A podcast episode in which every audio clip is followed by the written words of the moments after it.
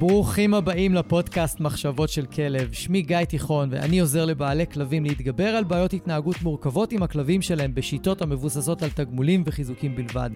אני מאמין שחשוב לגדל ולאלף כלבים כיום בראייה הוליסטית, ולא מספיק לגדל אותם בראייה התנהגותית בלבד.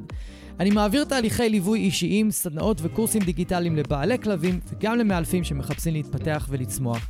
בכל יום שישי יעלה פרק חדש בנושא מרתק, דרכו אלמד אתכם להבין כלבים ברמה עמוקה יותר, מה שיסייע לכם לשפר את הקשר איתם ולחיות בצורה הכי טובה ביחד. אם אתם נהנים מהתוכן, אשמח שתשתפו אנשים אחרים שמגדלים כלבים וגם הם יוכלו ליהנות מהפודקאסט. תודה שאתם מקדישים לי מזמנכם, המשך פתיח קצר ומתחילים.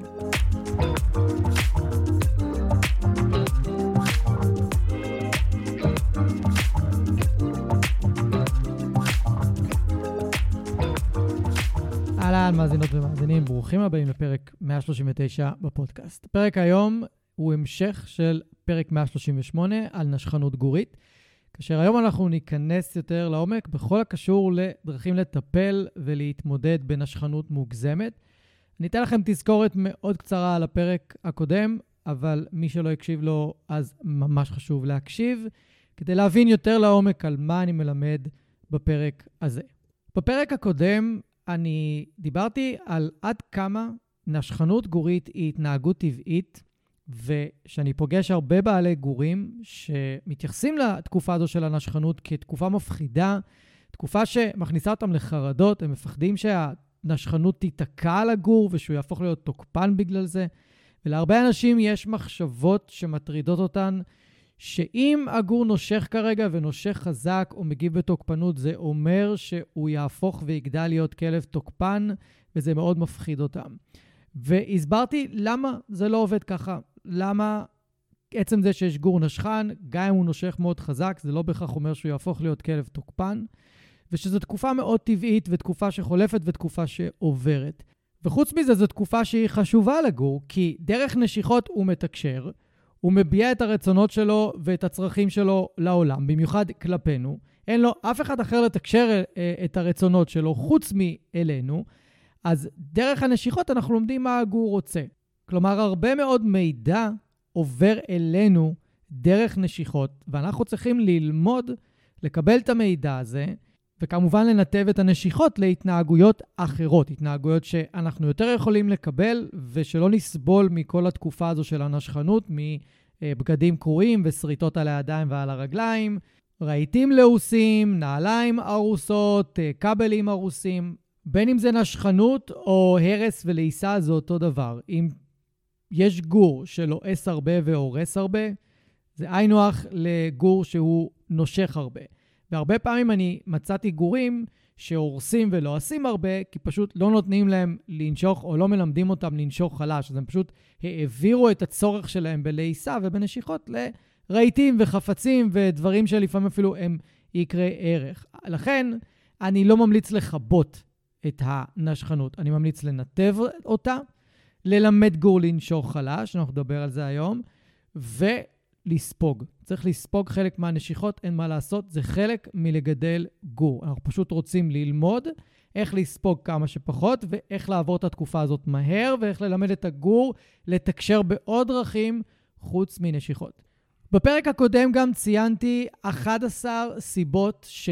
אני כמעט בטוח שאת רובן אתם לא מכירים. למה יש נשכנות מוגזמת? אחרי שביססנו את זה שנשכנות היא חלק טבעי ותהליך טבעי ושלב טבעי, יש גם נשכנות מוגזמת שהיא לא נעימה, עדיין היא טבעית, אבל אנחנו נרצה להבין מאיפה היא נובעת. אני לא אציין את כל 11 הגורמים פה, אתם תצטרכו ללכת להקשיב לפרק הקודם כדי להכיר אותם. ואני יכול להגיד לכם שהפרק הזה גרם להרבה אנשים שכתבו לי חזרה ממש לשנות את כל התפיסה שלהם לגבי התקופה הזו של הנשכנות, ובאופן כללי, למה גורים מנסים להביע דרך נשכנות, כולל מאלפים שכתבו לי וכולל אפילו לקוחות שאני מלווה, וסתם אנשים שעוקבים אחרי הפודקאסט. הנה, אני אתן לכם דוגמה, אני אקריא לכם מה יסמין, אחת העוקבות של הפודקאסט, כתבה לי. היא כתבה הודעה ארוכה, אבל אני אקריא לכם רק את מה שהיא כתבה בהתייחס לפרק הזה. אז יסמין כותבת ככה: הפרק הזה על נשכנות גורים הפך לי את כל מה שאני מכירה ושומעת שנים רבות על הסיבות לנשכנות גורים, ושוב נוכחת בפעם האלף כמה הפסיכולוגיה של כלבים דומה לשלנו. הפודקאסט הזה בעיניי פורץ דרך לחשיבה והבנה חדשה על כלבים וגם על עצמנו בהמון מובנים. אז יסמין, תודה רבה. אני אנסה לעשות את זה כמנהג, להתחיל כל אה, פרק בלהקריא דברים שאתם שולחים לי, כי באמת, אתם שולחים לי הודעות כל כך יפות ופרגונים כל כך יפים, ששווה, שווה ממש שאני אקריא אותם כאן. יופי, אז אנחנו סיימנו עם ההקדמות, ובואו נצלול לתוך התוכן של הפרק. אז כמו שאמרתי, היום אני הולך ללמד אתכם על איך להתמודד עם נשכנות מוגזמת. והנושא הזה הוא מאוד מאוד חשוב בעיניי, כי זו הפעם הראשונה בעצם שאתם הולכים להתמודד באיזשהו פתרון בעיית התנהגות במרכאות עם הכלב שלכם. נשכנות גורית זו הפעם הראשונה שאתם תצטרכו להתמודד עם משהו מאתגר עם הכלב. עוד לפני שתהיה אולי תוקפנות, או חרדות, או ריאקטיביות, או חרדת נטישה, או תוקפנות לאורחים, וואטאבר. זאת הפעם הראשונה שהגור שלכם, הכלב שלכם, יחווה איך אתם מתמודדים עם ההתנהגות שלו. איך אתם מגיבים, באיזה עוצמה, האם אתם עקביים בתגובות שלכם, האם אתם מזגזגים בתגובות שלכם, האם הוא יקבל מכם עזרה, או שפשוט אתם תפסיקו את ההתנהגות שלו, תשאירו אותו במה שנקרא ואקום התנהגותי, שמצד אחד אסור לו לעשות משהו מסוים, אבל לא נותנים לו אלטרנטיבה, ואז הוא צריך לנחש מה הוא אמור לעשות, ואז משם יכול, הוא יכול להתגלגל למקום מאוד מתוסכל, כי הוא יכול לבחור בהתנהגות אחרת שאתם לא אוהבים. כמו אם הוא נשך אתכם, אמרתם לו לא, צעקתם עליו, נזפתם בו, אולי נתתם לו מכה, אז הוא הפסיק, אבל הוא עדיין מנסה לתקשר איתכם כי הוא צריך משהו, משעמם לו, רעב, רוצה לצאת לצרכים, ציינתי 11 סיבות בפרק הקודם, ואז הוא ילך וילעס לכם את הקיר, או את הרהיט, או את הספה, או ינשך, ינשך את הספה. יש המון אנשים שזו סיטואציה מאוד טיפוסית, שהגור נושך אותם כשהם יושבים על הספה, הם אומרים לו להפסיק, אז הוא מתחיל לנשוך את הספה, ואז הם נהיים עוד יותר עצבניים, כי הם לא רוצים שהוא יהרוס את הספה.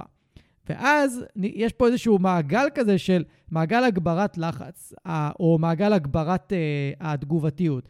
הגור נושך, אתם מגיבים לא טוב, הוא נושך את הספה, אתם מגיבים עוד יותר לא טוב, אז הוא יכול להגיב עוד יותר לא טוב. זה המקום הראשון שהגור לומד איך אתם מתמודדים. ואם אתם מתמודדים בפאניקה, בהיסטריה, בצעקות, ב... אה, לא בקור רוח, לא בשלווה, לא בניתוב, אלא אני, אלא רק בלהפסיק את ההתנהגות שלו. העיקר שהוא יפסיק כדי שאתם תוכלו לשבת, לראות טלוויזיה, לאכול, או לעשות מה שבא לכם. ופה אני חייב תמיד לעשות את ההקבלה בין גור לבין תינוק. כמו שאם יש לכם תינוק בבית והוא ער, מישהו משגיח עליו, מישהו נמצא איתו, מישהו עוקב אחריו אם הוא זוחל בבית. אין כזה דבר שהתינוק לא בהשגחה, או לא משחקים איתו, או לא מפעילים אותו, או לא עושים איתו משהו, אין כזה דבר. ברגע שהוא דורש את התשומת לב, מיד הורה מתפנה לתשומת לב הזאת. לא אומרים לו, אה, לא, אני רואה עכשיו טלוויזיה, לא, אני הייתי איתך שעה בחוץ, תעסיק את עצמך. אף אחד לא אומר את זה לילד או לתינוק, בכלל לילדים קטנים. זה לא קיים. מי שיגיד את זה, הוא ייחשב ל... לא בסדר בראש. אבל עם גורים משום מה, רוב האנשים תופסים את זה לגיטימי. הייתי איתך שעה בחוץ, אתה שיחקת עם כלבים, אתה עשית א', ב', ג', ד', אתה עכשיו אמור להיות עייף, אתה עכשיו אמור להעסיק את עצמך לבד. אבל הנה, הגור לא מעסיק את עצמו לבד. הוא מחפש עדיין פעילות, משחק, אה, אינטראקציה, משעמם לו, הוא רעב. יש מלא סיבות למה הוא יכול עדיין להמשיך להציק לכם אחרי שהוא היה בטיול ואחרי שהוא עשה פעילות. לכן הדבר הכי חשוב הוא, יש לכם גור בבית, הוא ער, אתם יחד איתו. אתם לא נותנים לו פשוט להסתובב בבית, לעשות מה שהוא רוצה, כי אז הוא ילך ללעוס לכם את הכבלים, ללעוס את הרהיט, ואם מאוד משעמם לו, וכבר לא בא לו ללעוס את כל הדברים האחרים, או שאתם פשוט כל הזמן אומרים לו, לא, אל תלעס את זה, לא, אל תלעס את זה, לא, אל תיקח את זה, לא, אל תרים את זה, תביא לי את זה, לוקחים לו דברים מהפה. כמה תסכול הוא צובר מזה? את, הוא צובר את אותה מידת תסכול שאתם צוברים ממנו כי הוא ממשיך לעשות דברים שאתם לא אוהבים ולא מרשים לו, ואתם עסוקים במשהו אחר, ואתם לא מסוגלים להתפנות עד הסוף אל הגור. בין אם זה נשיכות כלפיכם, או שהוא לועס לכם משהו בבית, תבינו דבר מאוד מאוד מאוד קריטי. הדבר השני, הדבר הראשון אמרנו שהוא לומד איך אתם מגיבים לבעיה, במרכאות, בפעם הראשונה. הדבר הקריטי השני שהוא לומד זה, אה, אם אני רוצה תשומת לב, או אם אני רוצה משהו מכם, אני פשוט צריך ללכת לעשות משהו בבית, או לנשוך אתכם, או ללעוס משהו, והופ, אתם מופיעים, הופ, אתם נותנים לי תשומת לב, הופ, יש לי את כל התשומת לב שאני רוצה. ואני אגיד דבר נוסף, תשומת לב שלילית היא עדיין תשומת לב. ואם אתם לא עושים איזה משהו נוראי לגור שלכם, כמו להרביץ לו, או להפוך אותו על הגב בכוח, או לסגור אותו פתאום בכלוב או בגדר ושיצרח את נשמתו שם, או זורקים אותו לחצר, או סוגרים אותו באיזה חדר, או עושים איזה משהו שהוא יחסית נוראי לגור, כמו בידוד חברתי, או, או ממש להכות אותו פיזית, אני אומר את זה כי זה עדיין אנשים עושים את זה ועדיין מאלפים ממליצים לעשות את זה, אז הוא אומר לעצמו, אוקיי, מה הכי גרוע שיקרה? אתם תצעקו עליי אם אני אעשה משהו שאתם לא אוהבים? זה עדיין תשומת לב.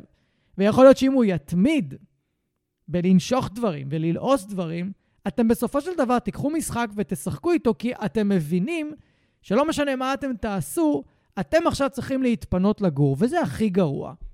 כי הגור למד פה שני דברים. אחד, אם אני הולך ועושה משהו אחר, אתם קופצים, אתם מגיעים, זה כמו כפתור הפעלה של בני אדם. אני לועס אה, את הרגל של השולחן, הופ, בן אדם מגיע. אני תופס את הרגל של הילד, הופ, בן אדם מגיע. אני תופס לבן אדם את, ה, אה, את המכנס, הופ, אה, הוא מביא לי צעצוע, הוא מביא לי משהו לתעסוקה עצמית. רע מאוד.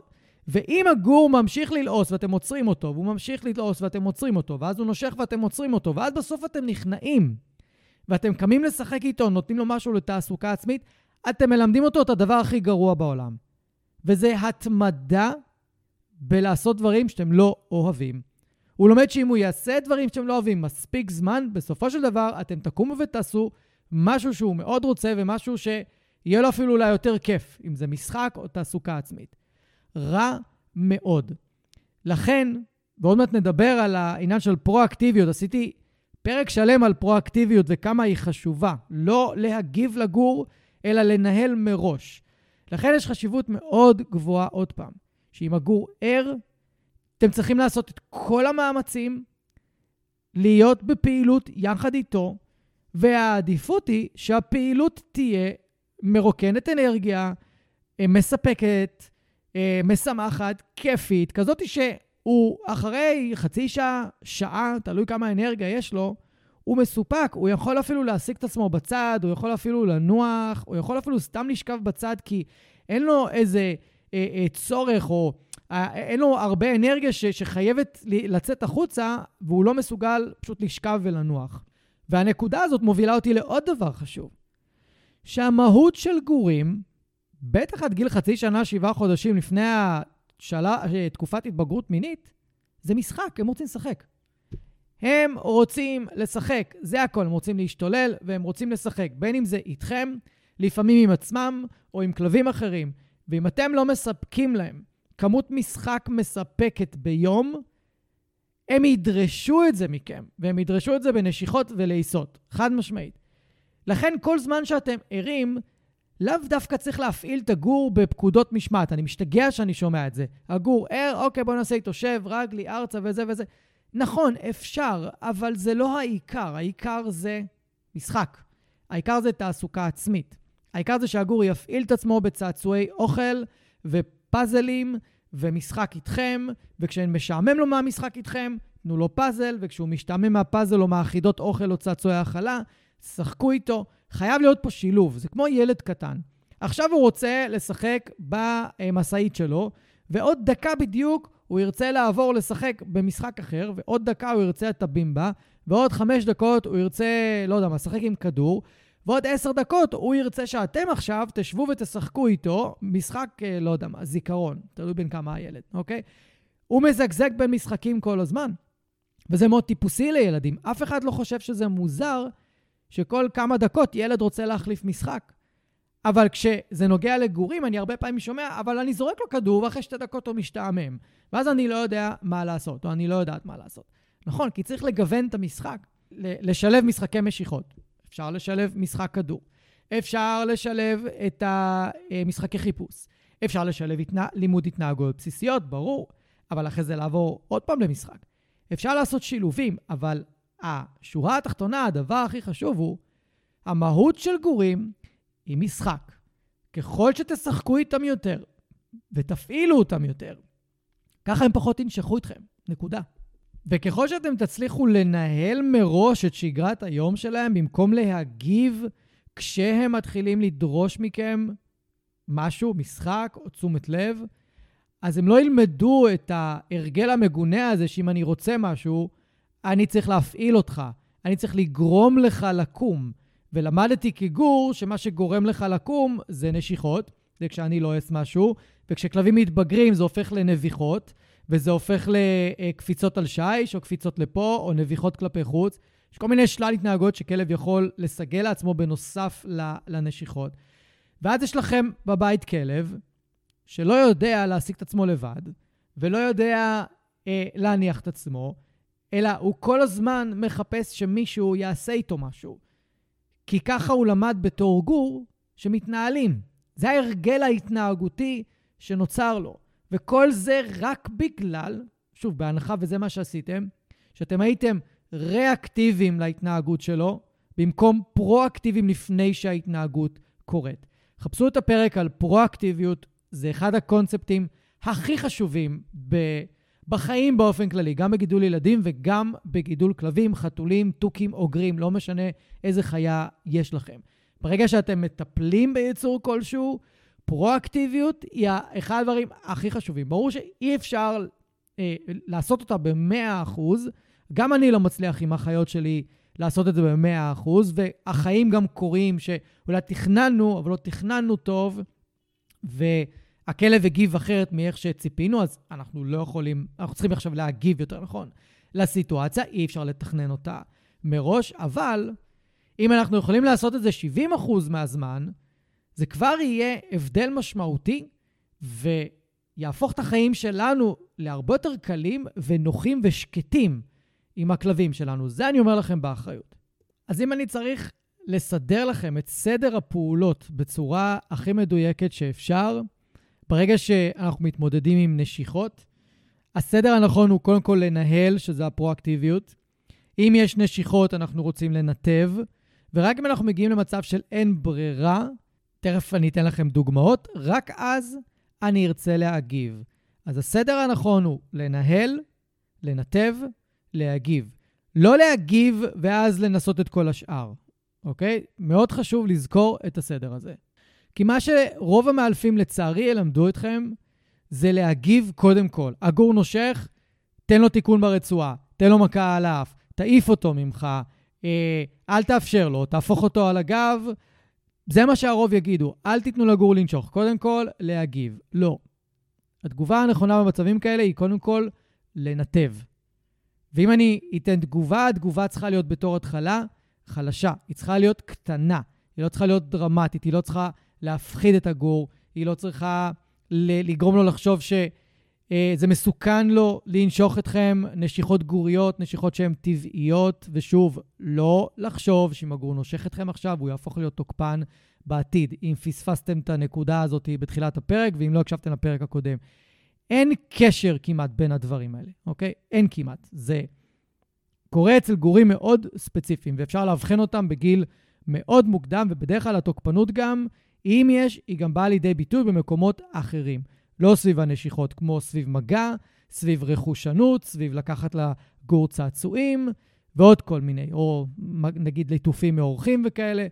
אז אני אתחיל לדאוג לגבי תוקפנות בגיל יותר מאוחר. לא סביב נשכנות גורית שהיא מוגזמת, חד משמעית. עכשיו, הסיבה שמאלפים יגידו לכם לתקן ולעצור את הגור מיד, זה כי רובם ייקחו את הסיבות לנשכנות מוגזמת למקומות של דומיננטיות, ניסיון לטפס בהיררכיה, כלב אלפא, כלב שמורד בכם, כל מיני הסברים כאלה. ואם זה מה שאתם מכירים וזה מה שיש לכם בראש לגבי הסיבות של נשכנות גורית, חשוב, קריטי, חיוני, הכרחי, שתקשיבו לפרק הקודם, פרק 138, כדי ללמוד עוד על הסיבות למה גורים נושכים. ועכשיו אני אעבור לפתרונות, ואני רוצה לתת לכם אותם לפי הסדר שדיברתי עליו מקודם. שקודם אנחנו מנהלים, אחר כך אנחנו מנתבים, אז אנחנו מגיבים. אז הדבר הראשון שקשור לניהול, שהוא הכי חשוב בעיניי, ודיברתי עליו בהרחבה גדולה מאוד בפרק הקודם, זה לוודא מכל הכיוונים שאין לגור שלכם בעיות במערכת העיכול. לוודא שהוא אוכל כמו שצריך כדי למנוע מתח רעב, שהוא גם גורם לנשיכות. לוודא שהצואה שלו תקינה, יש פרק שלם על איך לוודא שהצואה היא תקינה, לאיך לוודא שיש בעיות במערכת העיכול. אני מזמין אתכם ללכת להקשיב לו. וחוץ ממערכת העיכול, כמובן יכולות להיות בעיות רפואיות נוספות. למשל, אלרגיות או גירודים בלתי פוסקים, או גירודים לעיתים תכופות. גירוד של האור יכול לשגע גור, ממש, בדיוק כמו שכואבת לו הבטן. ואז אנחנו נראה גור שהוא חסר שקט, חסר מנוחה, לא מצליח לישון כמו שצריך כי מגרד לו, או שכואבת לו הבטן, ואם גורים לא ישנים כמו שצריך, זה בדיוק כמוני, כמונו, כמוני, כמונו. הם נהיים עצבניים, אוקיי?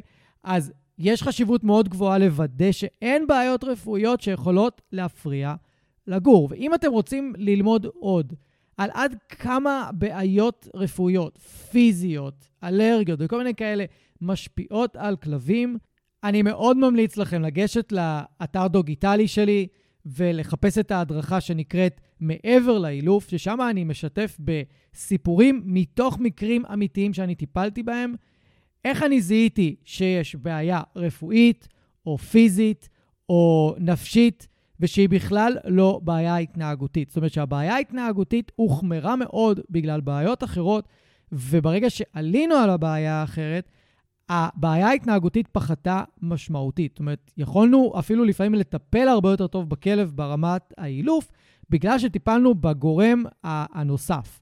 וההרצאה הזו כרגע היא ב-45 שקלים בלבד.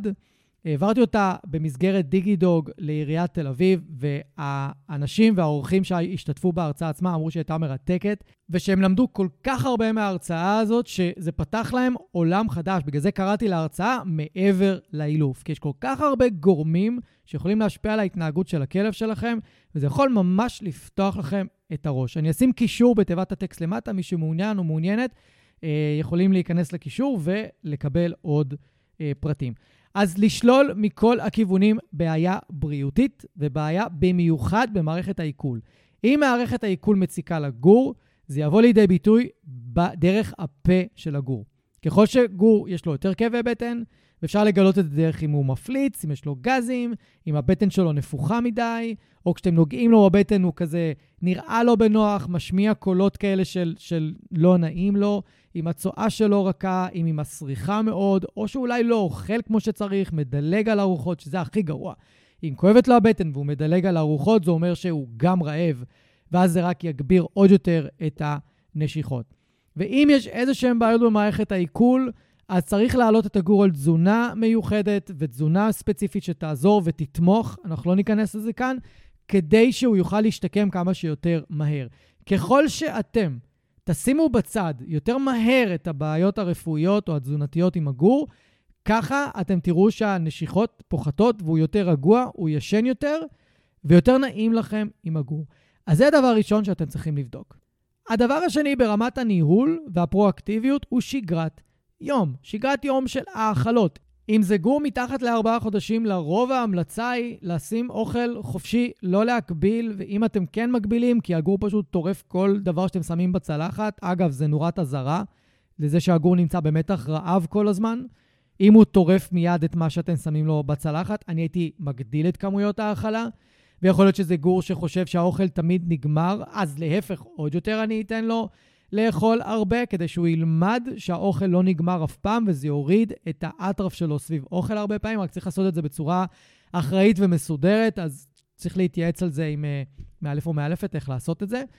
ואם הוא גור מעל ארבעה חודשים, הרבה פעמים אפשר להוריד לשלוש פעמים ביום, ואם הוא כבר שבעה, שמונה, עשרה חודשים, אפשר לרדת לפעמיים ביום ולהישאר. מי שממש רוצה ואין לו איזה גור אכלן או כלב, אכלן כזה גדול, גם יכול להישאר על האכלה אחת ביום, זה בסדר. זה לא מזיק באיזושהי צורה.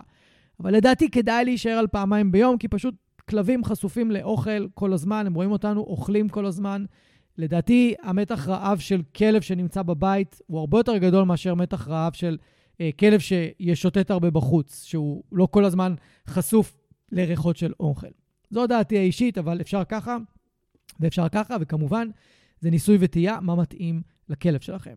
אז יש לנו שגרת יום של האכלה, וצריכה להיות שגרת יום של ערות, ממש לנהל יומן, מתי יש לגור צרכים, מתי הוא בדרך כלל אמור לעשות קקי ופיפי, מתי הוא בדרך כלל ישן ומתי הוא בדרך כלל ער. ולפי הלו"ז הזה, אני יודע מתי שעות הערות שלו ומתי שעות הפעילות שלו, שאני צריך לנסות ולתכנן את הלו"ז שלי סביב זה, בגלל מה שאמרתי בתחילת הפרק. וברגע שאני יודע את הלו"ז של הגור, כמובן אני יודע מה הלו"ז שלי, בטח לאנשים שעובדים בבית, זה הכי הכי רלוונטי.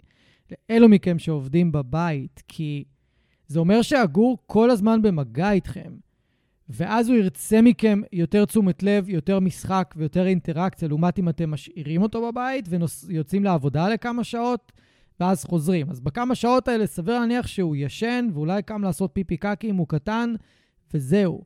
זאת אומרת, אם אתם איתו, הוא יהיה יותר ער. אתם הרבה יותר צריכים לנהל את הסדר יום. אז אם אני יודע מה הסדר יום שלי, אני יודע מה הסדר יום של הגור.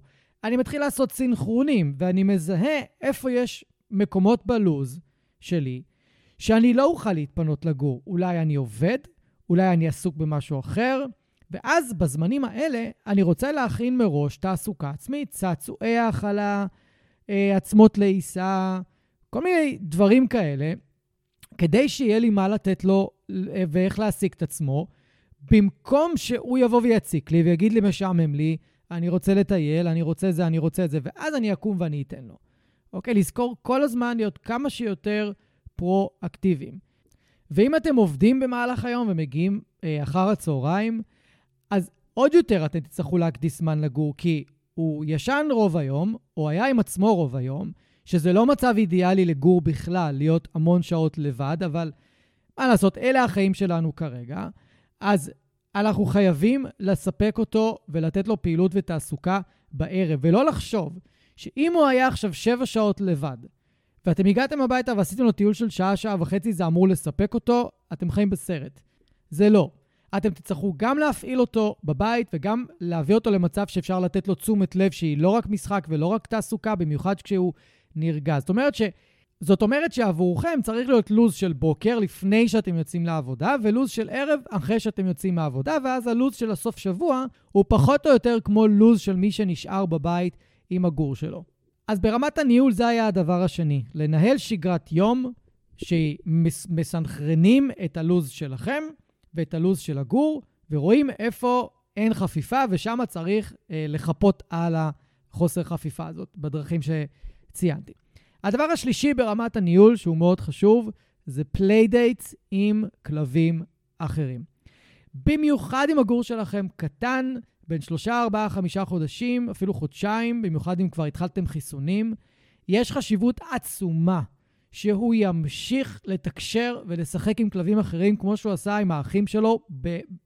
בהנחה והוא היה איתם כמובן, כן, ואם הוא לא היה איתם זה עוד יותר קריטי, מאוד קריטי אפילו. כי דרך המשחק עם כלבים אחרים, בין אם זה גורים או כלבים בוגרים, תכף נדבר על איך להתאים את הכלבי משחק בצורה נכונה, הוא לומד את עוצמת הנשיכה, הוא מעייף את עצמו הרבה יותר מאשר אתם תעייפו אותו, והוא לומד אינטראקציה עם כלבים, הוא לומד גבולות מול כלבים אחרים. יש כל כך הרבה דברים שהוא יכול ללמוד, ואני לא מדבר על גינת כלבים, חס וחלילה, לא. יש גם פרק שלם על גינת כלבים, חשוב להקשיב לפני שמכניסים גור לגינת כלבים.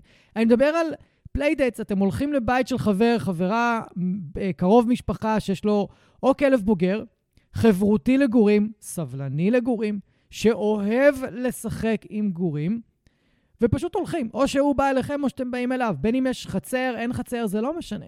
אפשר לפנות את הרהיטים ממרכז הבית ופשוט לאפשר להם לשחק. זה גם יכול להיות כלב שהוא לא כזה משחקי, אבל הוא בסדר, הוא נחמד, הוא סבלני, וזה גם טוב.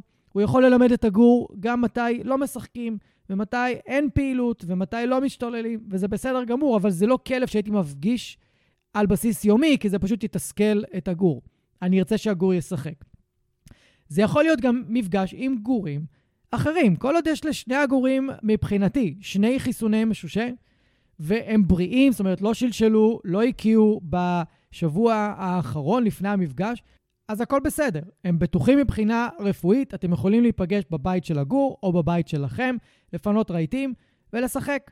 ואם אתם כבר יוצאים לטייל ויש איזשהו מתחם סגור איפשהו, לא דשא, לא חול, כי עוד לא סיימתם את כל החיסונים, ואפשר לשחרר אותם שם, אז זה גם מצוין, אפשר ללכת לשם ולשחק שם. אבל אני הייתי שם בעדיפות עליונה, על בסיס כמעט יומיומי, משחק עם כלבים אחרים.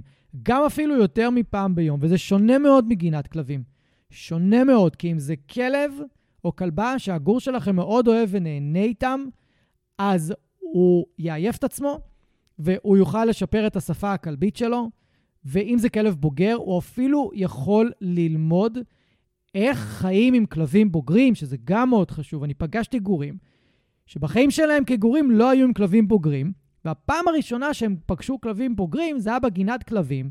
ובגינת כלבים, הרבה פעמים יש כלבים בריונים, כלבים לא חברותיים, כלבים אלימים, כלבים תוקפנים. אז גור, אם הוא פוגש פעם ראשונה כלב בוגר שהוא אלים ובריון ולא נחמד ולא סבלני, זה הרושם וזה הקונספט שיש לו בראש לגבי איך כלב בוגר צריך להיות. אני לא רוצה שהגור שלי יגדל להיות כזה כלב, שזה יהיה המודל לחיקוי שלו. אז אני רוצה שיהיה לו מודל חיקוי יותר מוצלח, יותר טוב, של כלב רגוע, כמו הדוגמה שנתתי אה, ממש לפני רגע. הדבר הרביעי, שהוא מאוד חשוב בשגרת היום, אני אזכיר את זה בקצרה, אני לא אכנס לזה לעומק, אני מתכוון לעשות פרק שלם בנושא. זה לימוד התנהגויות בסיסיות. עכשיו, כשאני מדבר על לימוד התנהגויות בסיסיות, אני מדבר על ממש להבין לעומק איך מלמדים כלבים התנהגויות כמו לשבת, ללכת למקום, לבוא אלינו, ללכת ליד הרגל, לשכב, להישאר, לתת יד. זה גם יכול להיות טריקים נחמדים מאוד שאתם מאוד אוהבים לעשות עם הכלב שלכם. זה לא חייב להיות רק המשמעת הבסיסית, הגנרית, המאוד מאוד משעממת. יכול להיות תרגילים על איפוק, תרגילים על לא לקחת אוכל, זה יכול להיות תרגילי חיפוש, כל מיני, כל מה שאתם רוצים. אבל העיקר בתרגילים האלה זה, שהתר... זה שהם בנויים בצורה כזאת שהכלב מפעיל את הראש ואנחנו לא מאמנים אותו להיות כמו תוכי. זאת אומרת, אנחנו לא מאמנים אותו רק דרך פיתוי, רק מראים לו מה לעשות, רק מפתים אותו לעשות את ההתנהגות.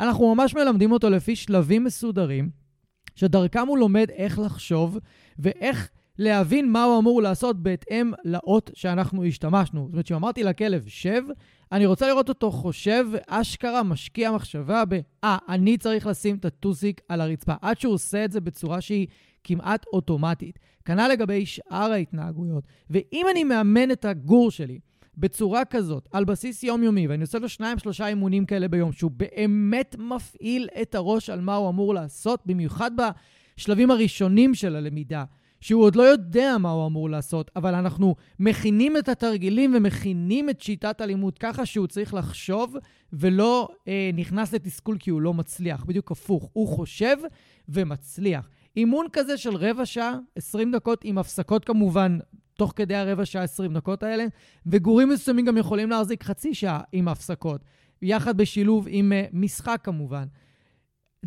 אימון כזה יכול פשוט לגמור את הגור ושהוא ילך לישון במשך שעה, שעה וחצי יותר מכל משחק שכמעט תמיד מעורר, או תעסוקה עצמית. לכן, אני מאוד ממליץ להשקיע וללמוד איך מלמדים כלבים במיוחד איך מלמדים כלבים לחשוב ולפתור בעיות, כי אם תעשו את זה לאורך היום, כל יום, יהיה לכם גור בהכרח שהוא יותר רגוע. והדבר האחרון שחשוב מבחינת שגרת יום, אני הולך להגיד משהו שאתם לא תאהבו אותי על מה שאני אגיד, אבל אין ברירה, צריך להגיד את זה. גורים צריכים לבלות במצטבר, במינימום 4 שעות ביום בחוץ. בפעילות, לא רק משחק עם כלבים, בפעילות כי, אוקיי, נגיד הם שיחקו עם איזה כלב 45 דקות, שעה אם זה גור קצת יותר גדול, ואז חזרתם הביתה, הם גמורים, עדיין יש לכם עוד שלוש שעות לפרוק להם אנרגיה. זה יהיה במשחק בחוץ, זה יהיה בטיולים, כי אתם צריכים הרי לעשות להם חשיפה. והחשיפה חייבת להיות מדורגת וחייבת להיות מובנית. לא פשוט לקחת אותם לשוק הכרמל, תחנות אוטובוסים ורחובות הומים ו, אה, ולחשוף אותם. להפך, אם הם צוברים סטרס מהחשיפה שאתם עושים כי אתם מעמיסים עליהם יותר מדי, ואתם חושפים אותם למקומות שהם עדיין לא מוכנים אליהם, guess what? הם יחזרו הביתה מאוד מתוחים ועצבניים, ואת כל המתח ואת כל הסטרס שהצטבר להם בטיול, הם מוציאים בבית. הנה אני אתן לכם דוגמה. מכירים את הזומיז האלה, שאתם חוזרים עם גור מטיול והוא מתחיל להשתולל בבית, לרוץ מ- מהספה, קופץ לספה, לפה, לשם, קופץ, רץ בחדרים, משתולל איזה כמה דקות עד שהוא צונח? יפה. אצל הרבה גורים זה ביטוי של פריקת הסטרס שהם צברו בטיול. כי הטיול לא היה מותאם להם, או שהטיול היה מתסכל מאיזושהי סיבה עבורם. אבל אם הטיול הוא יותר מותאם, ויש לי פרק שלם על תהליך החשיפה לגור עירוני, אני ממליץ מאוד להקשיב, אז הם יחזרו הביתה הרבה יותר רגועים. או שהזומיז יהיו יותר קצרים, או שלא יהיו בכלל זומים, זומיז כאלה. אז יש חשיבות מאוד גבוהה לכמה זמן אתם מבלים עם הגור בחוץ. ברחובות שקטים, בטיולים, בזה שהוא יכול לרחרח, בזה שהוא יכול לפגוש כלבים ברחוב וטיפה להיות איתם באינטראקציה, טיפה לשחק איתם, ללכת לפארק, לשחק איתו בפארק, לעשות פעילות. רוב בעלי הגורים שאני פוגש מוציאים גור החוצה במצטבר ביום שעה וחצי, שעתיים, ואז הם לא מבינים למה הגור הורס להם את הבית, משגע אותם בבית, לא נותן להם לנוח, לא נותן להם לראות טלוויזיה. זו הסיבה, בדרך כלל. וכשמעלים את כמות הזמן שהגור מבלה בחוץ בצורה איכותית, ולאו דווקא כמותית, פשוט לסגור את הארבע שעות, סמן וי. לא, ארבע שעות שהן איכותיות. אז אתם תראו הבדל מאוד גדול אחרי זה בבית. וכמובן, שמשך הזמן שאתם משקיעים בחוץ, בדרך כלל יורד עם כלב ממוצע, זה יורד לשעתיים ביום, שעה וחצי ביום. כלב כבר מבוגר, זה אפילו יכול לרדת לשעה. אני יכול להגיד לכם שעם הכלבים שלי כבר סביב גיל 8, 9, 10, וואלה, אם הייתי מוציא אותם אפילו ל-45 דקות ביום במצטבר, לא הייתה שום בעיה בבית, לא היה עודף של אנרגיה בבית, לא היה כלום. יש לזה השפעות אחרות לא טובות, שהם לא מפעילים את השרירים שלהם מספיק, הם לא פעילים מספיק, הם לא מרחרחים מספיק. יש לזה השפעות אחרות לגמרי, אה, לא כל כך טובות. לא ניכנס אליהם כאן, אבל כשמדובר בגורים, אתם רוצים להשקיע את הארבע שעות ביום בפעילות איכותית. תראי אני אפילו אעשה פרק על איזה פעילויות איכותיות אפשר לעשות עם גורים. זה יכול להיות אחלה של אה, פרק. ואם תעשו את זה שוב, יהיה לכם שיפור בכמות הנשיכות בבית והלעיסות באופן ודאי. אז אם אתם דואגים ברמת הניהול גם לבעיות בריאותיות, גם למשחק עם כלבים, גם לשגרת יום וגם לחשיפה איכותית בחוץ, לפעילות איכותית בחוץ, guess what? אין לכם נשיכות בבית. אין לכם. אתם לא תצטרכו את כל הדברים שאני הולך לדבר עליהם עכשיו, שזה מה שרוב האנשים רוצים שאני אגיד להם, או מצפים שאני אגיד להם שאני בא לעזור להם עם נשכנות גורית. ואתם יודעים מה, הרבה פעמים אני נשאב בעיקר לתת את הפתרונות שאני הולך לדבר עליהם עכשיו, כי אנשים אומרים לי, תשמע, אין לי מספיק זמן לטייל עם הגור. אין לי מספיק זמן לעשות את הדברים שאתה אומר. אני לא יכול להיות מיינדד לגור כל כך הרבה כמו שאתה מבקש. אז מה שהתגובה שלי אליהם היא מאוד פשוטה. תצפו לנשיכות, יהיו נשיכות, לא יהיה אפשר לפתור אותם עד הסוף, אבל אני מזכיר, זו תקופה שחולפת, זו תקופה שעוברת. תהיו חזקים, תספגו את זה, ואל תזיקו למערכת היחסים שלכם עם הגור, כי אתם לא מספקים לו את מה שהוא צריך, והוא, אין לו מה לעשות עם עצמו. הוא צריך לפרוק אנרגיה, הוא צריך פעילות, הוא רוצה תשומת לב. אז אל תכעסו עליו בגלל זה, כי אתם לא יכולים לספק לו את מה שהוא באמת באמת צריך. ותוך כדי שאני מדבר איתכם באמת, נזכרתי בעוד סיבה שקשורה לניהול, והאמת שלא אמרתי אותה בפרק הקודם, אז אני אומר אותה עכשיו. הסיבה לנשכנות מוגזמת היא עייפות יתר. מכירים את זה בתינוקות שהם מאוד עייפים, הם לא מצליחים להירדם, והם נהיים מאוד עצבניים, והם בוכים המון עד שהם נרדמים. לפעמים אפילו הם נרדמים כזה תוך כדי הבכי. אז יכול לקרות גם עם גור, כשלא יהיה בכי, יהיה נשיכות. ואיך אני יודע אם הגור שלי עייף? לפי הלוז, לפי השגרת יום שבדקתי עליו, שעקבתי ורשמתי. רשמתי מתי הוא ער ומתי הוא הולך לישון. אז אם אני יודע שהוא היה ער כבר שלוש שעות, והיה פעיל בבית, ושיחק, ולעס, והיינו בטיול, והוא עשה צרכים, והוא לא הולך לישון, ואני יודע שהוא אמור ללכת לישון עכשיו. עברו שלוש שעות, אם הוא גור בן חודשיים-שלושה, הוא אמור ללכת לישון כבר. והוא לא ישן והוא נושך אותי ועצבני עליי, אני צריך לקחת אותו ולדאוג שהוא ילך לישון. ופה נכנסת כעזרה הגדר גורים. גדר גורים מאוד יכולה לעזור, כי נותנת, במיוחד אם הגור עבר הרגלה מסודרת לגדר, יש פרק שנקרא המאורה, אני מדבר שם על כלובים ועל גדרות, אתם יכולים ללכת להקשיב, ויש לי גם מדריך באתר שלי על איך להרגיל לגדר וכלוב בצורה נכונה, אז, אה, אז בהנחה ועשיתם הרגלה טובה לגור, לגדר, מה שיקרה, אתם תובילו אותו לגדר, תסגרו אותו שם, תשבו לידו, תהיו איתו קצת, לא פתאום תיעלמו לו מהטווח ראייה, והוא מורגל לגדר, הוא פשוט ילך לישון. הוא ממש ישים ראש ותוך כמה דקות יירדם. ולכן השימוש בגדר בצורה הזו הוא ממש טוב, כי זה מייצר לגור התניה מאוד חזקה. בתוך הגדר ישנים. זה כמו שבשירותים עושים צרכים. בחדר שינה, במיטה, ישנים. לא עושים דברים אחרים. כן, אתם יכולים לעשות דברים אחרים, אבל בגדול לא כל כך. זאת אומרת, נוצרת התניה מאוד ברורה, פה ישנים, פה עושים פעילות, אוקיי? ואז אם אני מצליח לעשות את ההפרדה הזו לגור, ברגע שאני אכניס אותו פנימה לגדר ואני אהיה לידו, הוא יירדם די מהר. אז זה מה שנקרא דרך לנהל מראש, סלאש להגיב, כי זה איפשהו באמצע. וזה יהיה אחלה של דרך לעבור לאיך אתם מגיבים כאשר הגור כבר נושך אתכם ואתם באמצע אה, משא ומתן על, ה, על הנשיכות שלו, מה, מה אתם עושים. אז קודם כל, כשהגור נושך אתכם, לשמור על קור רוח. זה הדבר הכי חשוב. אם אתם שמים לב שעולים לכם קולות בראש שמפחידים אתכם ממה יקרה לגור ואיזה תוקפן הוא יהיה ובלה בלה בלה בלה בלה, תרגיעו את הקולות האלה, תשתיקו אותם, תנשמו עמוק ותזכירו לעצמכם, הוא רק גור, זו תקופה, זה עובר, ואם אתם לא משוכנעים ולא בטוחים בעצמכם, תקראו לי, תתקשרו אליי, תפנו אליי, תשאירו פנייה, או אני, או אחד המאלפים שאני ממליץ עליהם, פשוט יבואו אליכם, ואו ירגיעו אתכם, או יגידו לכם, טוב שקראתם לנו עכשיו, אנחנו הולכים לטפל בבעיה שיש, כי יש בעיה, ואנחנו נטפל בה עכשיו. אז כך או כך, זה ווין ווין מבחינתכם. אז ברגע שהצלחתם לשמור על קור רוח, התגובה הראשונית הכי טובה שאתם יכולים לנסות, לא תמיד היא תעבוד, זה איך שאתם מרגישים את השיניים של הגור על היד שלכם, פשוט לצעוק איי, ולקחת את היד מהר, להחביא אותה, לשים את הידיים מאחורי הגב. אם אתם על הרצפה, לעמוד, לא להישאר על הרצפה. ממש כאילו להגדיל את עצמכם שנייה מול הגור, ואם הוא עצר, מעולה. לנתב למשחק, מיד לנתב למשחק. עכשיו, תוך כדי שאתם משחקים עם הגור, ואתם אומרים לעצמכם, רגע, הנשיכה הזו קצת לא כל כך צפויה, אז בזמן שאתם משחקים, יש לכם זמן רגע לחשוב כמה שניות, להבין, אוקיי, אני מפספס פה משהו? אני מפספסת כאן משהו? אני צריך להכיל אותו? אני צריכה להוציא אותו? יש לו צרכים?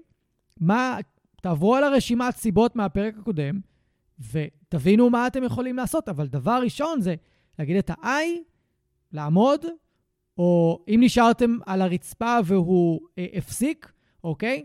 לנתב אותו למשהו אחר, לצעצוע אחר, ולחשוב מה אני יכול אה, לתת לו. הוא עייף, הוא רעב, הוא צריך לצאת לצרכים, הוא רוצה משחק אחר, אולי המשחק עצמו שאתם מציעים לו לא בא לו טוב, נגיד אתם מזיזים את הצעצוע, נגיד הייתם באמצע משחק ואתם מזיזים את הצעצוע מהר מדי, לא נותנים לו לתפוס את הצעצוע, מושכים לו את הצעצוע מהפה חזק מדי, הוא לא נהנה מהמשחק הזה. אז אם אתם מזיזים צעצוע מולו, הוא יודע שזו היד שלכם שמזיזה את הצעצוע. הוא לא טמבל. הוא ינשך את היד שמזיזה את הצעצוע כדי לעצור את הצעצוע. מאוד פשוט. לכן יש חשיבות גבוהה לאיך לשחק נכון עם גור, ובקרוב תהיה הדרכת וידאו על זה שאתם תוכלו לראות בעצמכם ברמה הפרקטית איך לעשות את זה.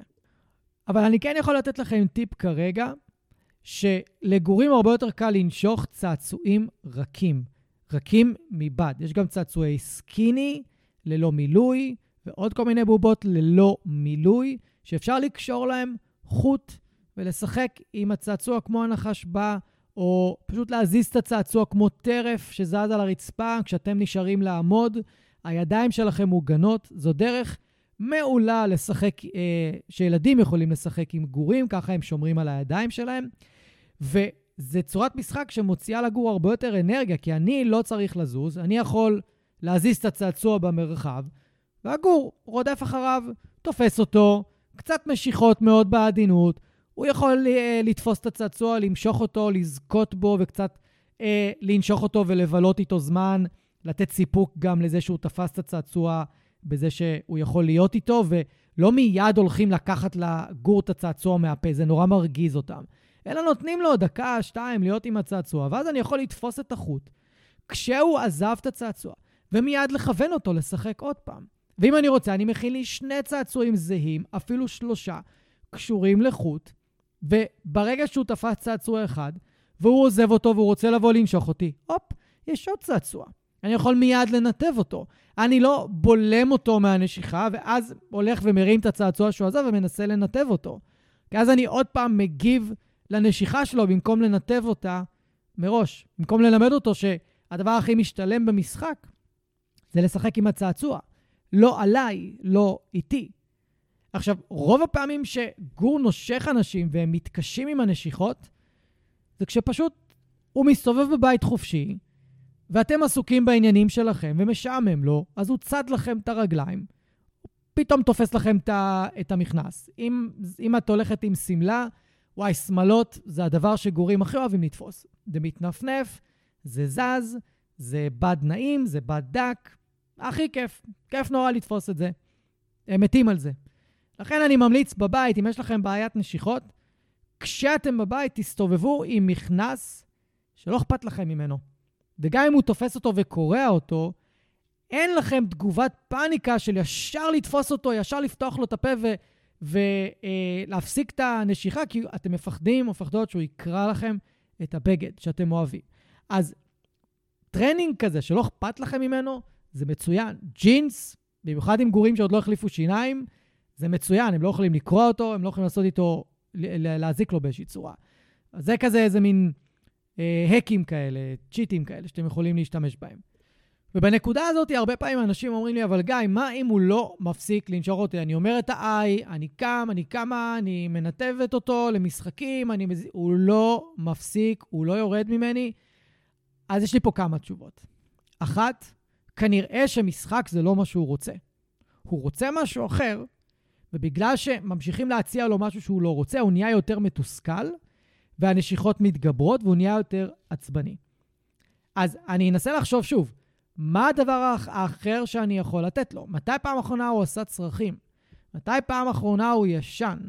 מתי בפעם האחרונה הוא שיחק עם כלב? כי יכול להיות שהוא כל כך רוצה לנשוך, ושוב, זה מה שגורים עושים, זה לא בעיה התנהגותית. הוא כל כך רוצה לנשוך ולפרוק את הנשיכות שלו, אבל אתם לא מרשים לו. אתם לא נותנים לו לעשות את זה עליכם, זה לא נעים לכם. אני מבין, ברור. תעשו מאמץ וקחו אותו לשחק עם כלב אחר.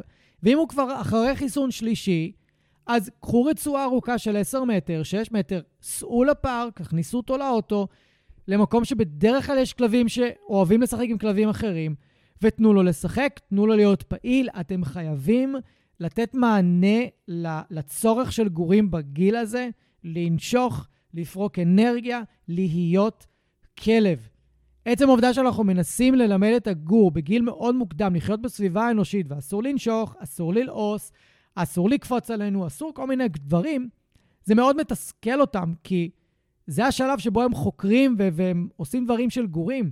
אז אנחנו חייבים לאפשר איזושהי מידה מסוימת של החקירה הזאת בגבול הסביר, בגבול הזה שהם לא פוגעים בעצמם, לא פוגעים בבית ולא פוגעים בנו. כל עוד זה קורה, אז סבבה, אפשר לאפשר להם.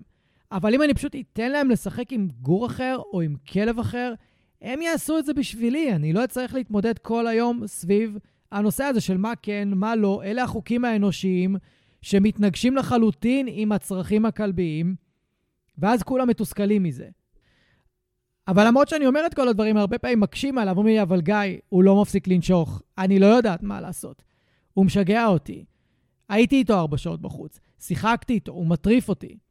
אני עוד פעם אחזור ואני אבדוק האם הבטן מציקה, האם משהו אחר מציק. יכול להיות בתקופה של הצמיחת שיניים, איפשהו בין ארבעה וחצי, חמישה חודשים לחצי שנה, יכול להיות כאבי גדילה של השיניים, ואז שם יש יותר נשיכות, מאוד יכול להיות. אבל בגדול, כשגור נושך ולא מפסיק לנשוך, זה כמעט תמיד, ברוב המקרים, משהו פיזי מציק לו. וצריך לאתר מה זה. וכדי לאתר מה זה צריך לשאול שאלות עומק, צריך להתעניין הרבה יותר באורח חיים של הגור, ובאוכל שלו, ובאיך הוא מגיב לאוכל, ובצואה, ובקקי, ובכל הדברים האלה שדיברתי עליהם מקודם, כדי לוודא ב-100% שזה לא בא משם. כי שוב אני אומר, המון גורים, נשכנות מוגזמת, פראית כזאתי, שהיא נראית חסרת שליטה, היא קשורה למערכת העיכול או לבעיות רפואיות. זה לא התנהגותי הרבה פעמים, אוקיי? הבעיה הרפואית או התזונתית מחמירה את הנשיכות שגם ככה יש.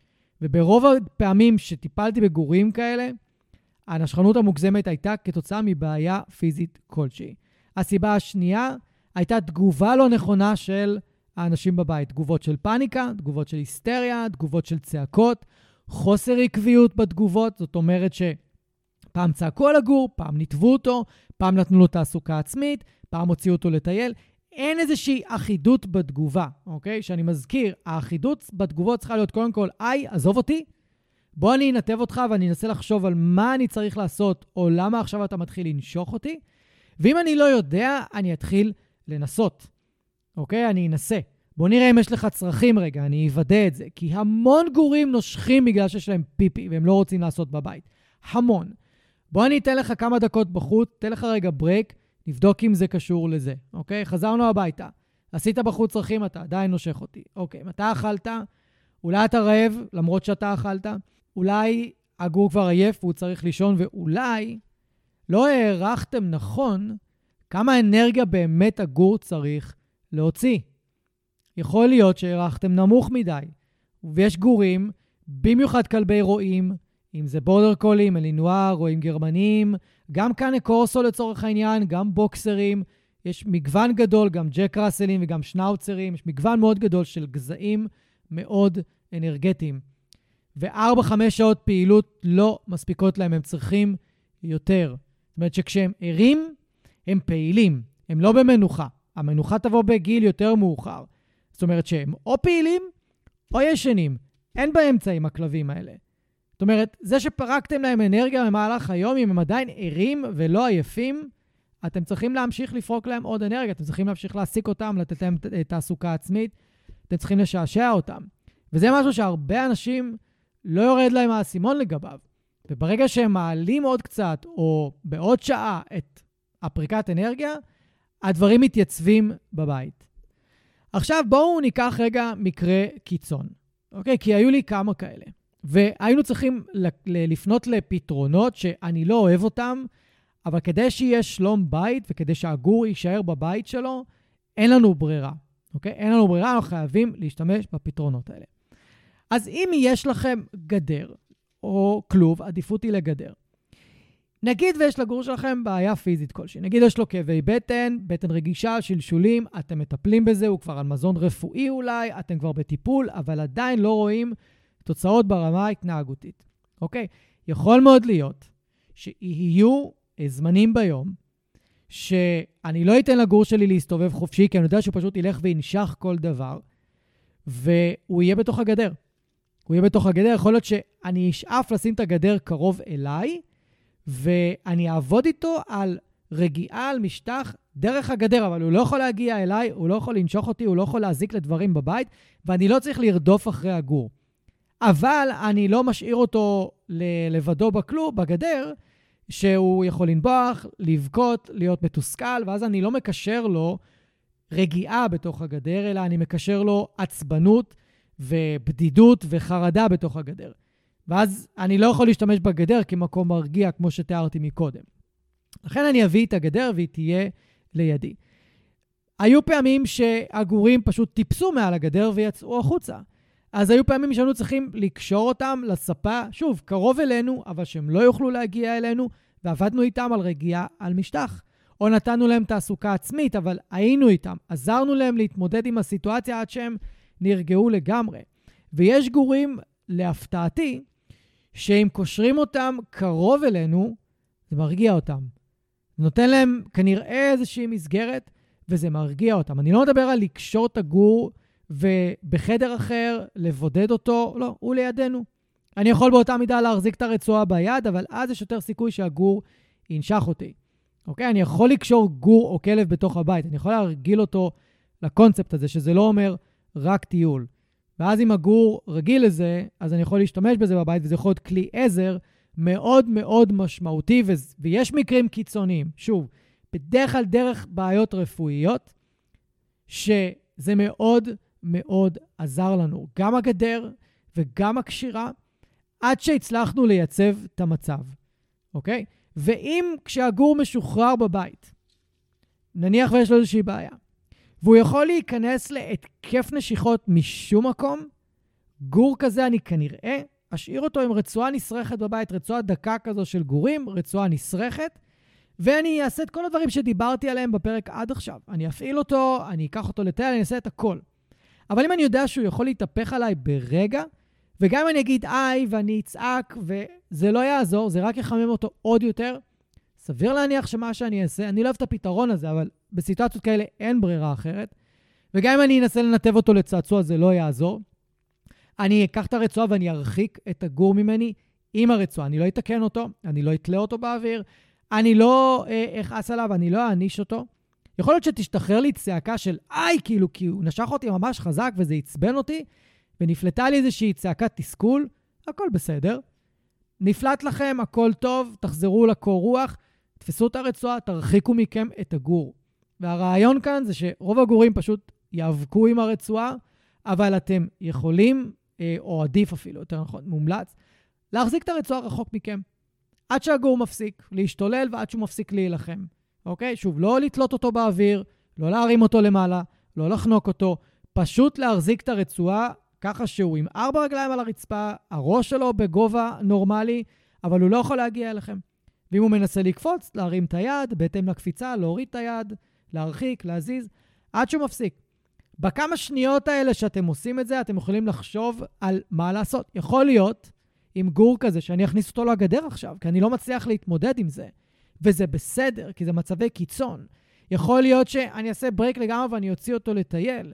יכול להיות שאני אומר, אוקיי, אני שם אותו בגדר, מרים טלפון לחבר וננסה להפגיש אותו עם איזשהו כלב, ויכול מאוד להיות שאני אתן לו תעסוקה עצמית, כי הוא כרגע עכשיו באיזה פאזת נשיכות מטורפת, אז שלפחות יוציא את זה על משהו אחר ולא עליי, כי אני לא מצליח להכיל את זה ואני לא מצליח לנתב אותו.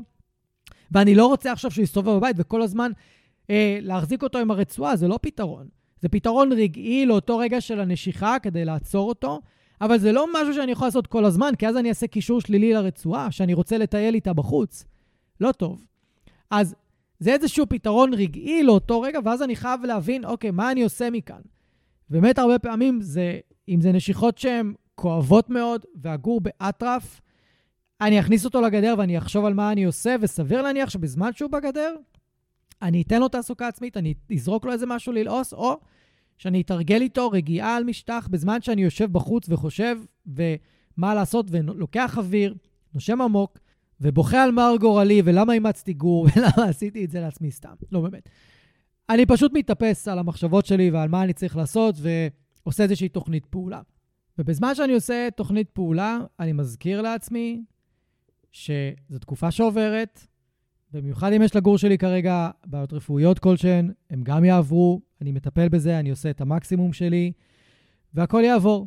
אני רק צריך להיות סבלני ולזכור שהתקופה הזו גם מגדירה מאוד את מערכת היחסים עם הגור, ואני לא רוצה לפגוע במערכת היחסים הזאת בשלב כל כך אה, ראשוני. והרבה פעמים בנקודות ייאוש האלה, אנשים אומרים לי, מה גיא, אני לא יכול להגיד לו לא, אני לא יכול לצעוק עליו, אני לא יכול אה, להיות יותר תקיף איתו. כן, אתה יכול וגם את יכולה. אבל זה לא משנה את העובדה שאתם צריכים לעשות את כל שאר הדברים שדיברתי עליהם. אם יותר נוח לכם, או יוצא לכם, או טבעי לכם, באותו רגע לשחרר איזה צעקה, או לנזוף, סבבה, תעשו את זה. אבל אל תהפכו את זה לשיטת אילוף, שככה אתם מפסיקים את הגור מנשיכות וככה אתם עובדים איתו על זה. זה רלוונטי רק לאותו רגע שהוא נושך אתכם מאוד חזק ומתחרע עליכם וקורע עליכם את הבגד ומשגע אתכם ומחרפן אתכם, סבבה. תצעקו לו לא, תגידו לו די, תגידו לו לך, תגידו לו מה שאתם רוצים. אבל ברגע שהוא הפסיק או הצלחתם לגרום לו לעזוב אתכם רגע, אתם עדיין צריכים לנתב אותו למשהו אחר, אתם עדיין צריכים למצוא דרך פעולה הרבה יותר טובה מאשר לצעוק עליו. כי מה יקרה אם הגור עכשיו בשלב כל כך מוקדם לומד להגיב רק כשצועקים עליו? ואת צריכה לגרום לו להקשיב לכם כשאתם פשוט אומרים לו שב, או קוראים לו אליכם או מבקשים ממנו משהו בטון ניטרלי. הוא יגיד לעצמו, אה, לא, אני לא מכיר את הטון הניטרלי הזה. זה לא, לא עושה עליי רושם. אני רגיל מגורות שצועקים. כשצועקים אני מגיב. ואתם יכולים להבין לבד כמה זה יכול להיות מתסכל, שאתם מנסים לאמן כלב, אבל הוא למד בגורות להגיב לצעקות ולטון ניטרלי, הוא לא כל כך מגיב, שהוא מגיב חלש מאוד. זה מאוד מתסכל. אני מאוד ממליץ, כדי ללמוד איך להיות תקיף עם כלב בצורה שהיא נכונה ובצורה שלא הורסת מערכת יחסים, יש פרק של איך להציב גבולות בגישת הפורס פרי, עשיתי אותו לא מזמן, שאני מאוד ממליץ להקשיב עליו, הוא יעשה לכם סדר מתי אפשר להיות תקיפים עם כלב או גור. אז לפני שאני מסיים, אני רוצה לעשות לכם סיכומון קצר, קטן, לכל מי שהקשיב עד עכשיו, רק בשביל שהדברים ישבו לכם כמו שצריך בראש. דבר ראשון, כשאנחנו באים לטפל בנשיכות, אנחנו עובדים לפי הסדר ניהול, ניתוב, תגובה. זאת אומרת שאנחנו קודם כל רוצים לעשות את כל מה שאנחנו אמורים לעשות כבעלי גורים, כדי לנהל את השגרת יום של הגור בצורה הכי טובה, כדי שהוא יהיה עייף ומסופק, וכשהוא נמצא בבית, הוא פשוט רוצה לנוח במקום לעשות בלאגן. ואם כבר הוא מתחיל לנשוך, התגובה הראשונית שלנו תהיה לנסות ולנתב אותו. כן אפשר להפסיק את הנשיכה, כמו שדיברתי, עם איי או לא, או איזושהי מילה שאומרת לו, תפסיק לנשוך אותי כרגע, אבל אתם עדיין תמיד חייבים לנתב אותו. אז הניתוב הוא מאוד מאוד מאוד קריטי. תזכרו, דרך נשיכות זו הפעם הראשונה שהגור שלכם מתמודד איתכם בפתרון איזושהי בעיה או איזשהו קונפליקט התנהגותי שלו. אנחנו רוצים שהוא ילמד שהוא יכול לסמוך עלינו, שאנחנו לא נפגע בו, שלא תהיה איזושהי הפתעה לא נעימה או תגובה מאוד לא נעימה מצידנו, ואם כן יש תגובה לא נעימה, אז היא כזאת שרק מכוונת אותו להפסיק את ההתנהגות שלו, ומיד יש ניתוב למשהו אחר. זאת אומרת, אתם מראים לו, זה אני לא אוהב, זה אני כן אוהב, וזה אתה כן יכול. וברגע שעושים את זה בצורה כזאת, אז הגור פשוט מחזק את הקשר איתנו, הקשר נבנה בצורה יותר טובה, ואני יכול להיות בטוח, או לפחות עולים הסיכויים, שאם תהיה לי בעיה עתידית כלשהי, אז הגור כבר יודע למה לצפות ממני, יודע איך אני מגיב בדרך כלל, הוא יודע שיכול לסמוך עליי לקבל עזרה. כמובן שזה לא מבטיח את זה, אבל אני מצפה שזה יעלה את הסיכויים. וכן, יש פעמים ומצבים ספציפיים שהם יותר מצבי קיצון, ששם נדרשת מאיתנו פעולה שהיא, אני אקרא לה במרכאות קצת יותר אגרסיבית, קצת יותר אה, בוטה, כי באמת קשה מאוד לפעמים להתמודד.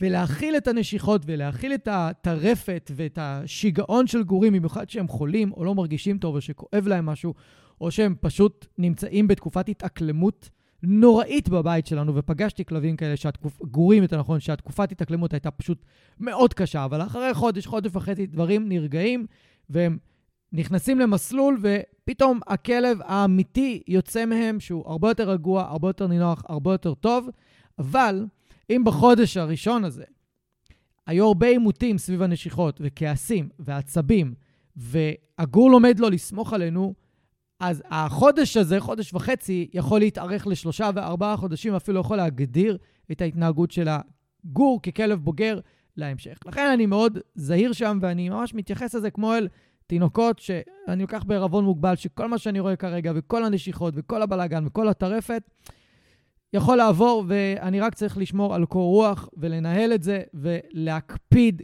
כמה שיותר על המרכיבים של הניהול. כמה שיותר. לא תצטרכו את התגובות ואת הניתוב אם, או יותר נכון תצטרכו בצורה מעטה מאוד אם אתם תנהלו כמו שצריך. אז אני מקווה שנהניתם מהפרק הזה, ואם כן, אנא, תחלקו אותו עם עוד בעלי כלבים, וככה תוכלו לעזור לי להגיע לכמה שיותר בעלי גורים ובעלי כלבים, ונוכל לעזור להם ביחד. אז אנחנו נתראה בפרקים הבאים. תזכרו, תהיו טובים לעצמכם, תהיו טובים לכלבים שלכם. אנחנו נתראה בפרקים הבאים. ביי ביי. ואני רוצה להגיד לכם שוב, תודה רבה שהאזנתם. אם אהבתם ואם נהניתם, אז שתפו חברים, שתפו מכרים, בעלי כלבים, תעזרו לי להפיץ את הפודקאסט הזה, אני מאוד מאוד אשמח. ו... תעשו פולו, כדי שהאפליקציה האהובה שלכם תודיע לכם. יום שישי היום, יש עוד פרק בפודקאסט מחשבות של כלב, ואני אפתיע אתכם עם נושא חדש ופרק חדש. אז אני מקווה שנהניתם היום, היה לי מאוד כיף לארח אתכם. אנחנו נתראה עוד שבוע. תהיו טובים לכלבים שלכם, תהיו טובים לעצמכם, ושיהיה לכם אחלה של סוף שבוע.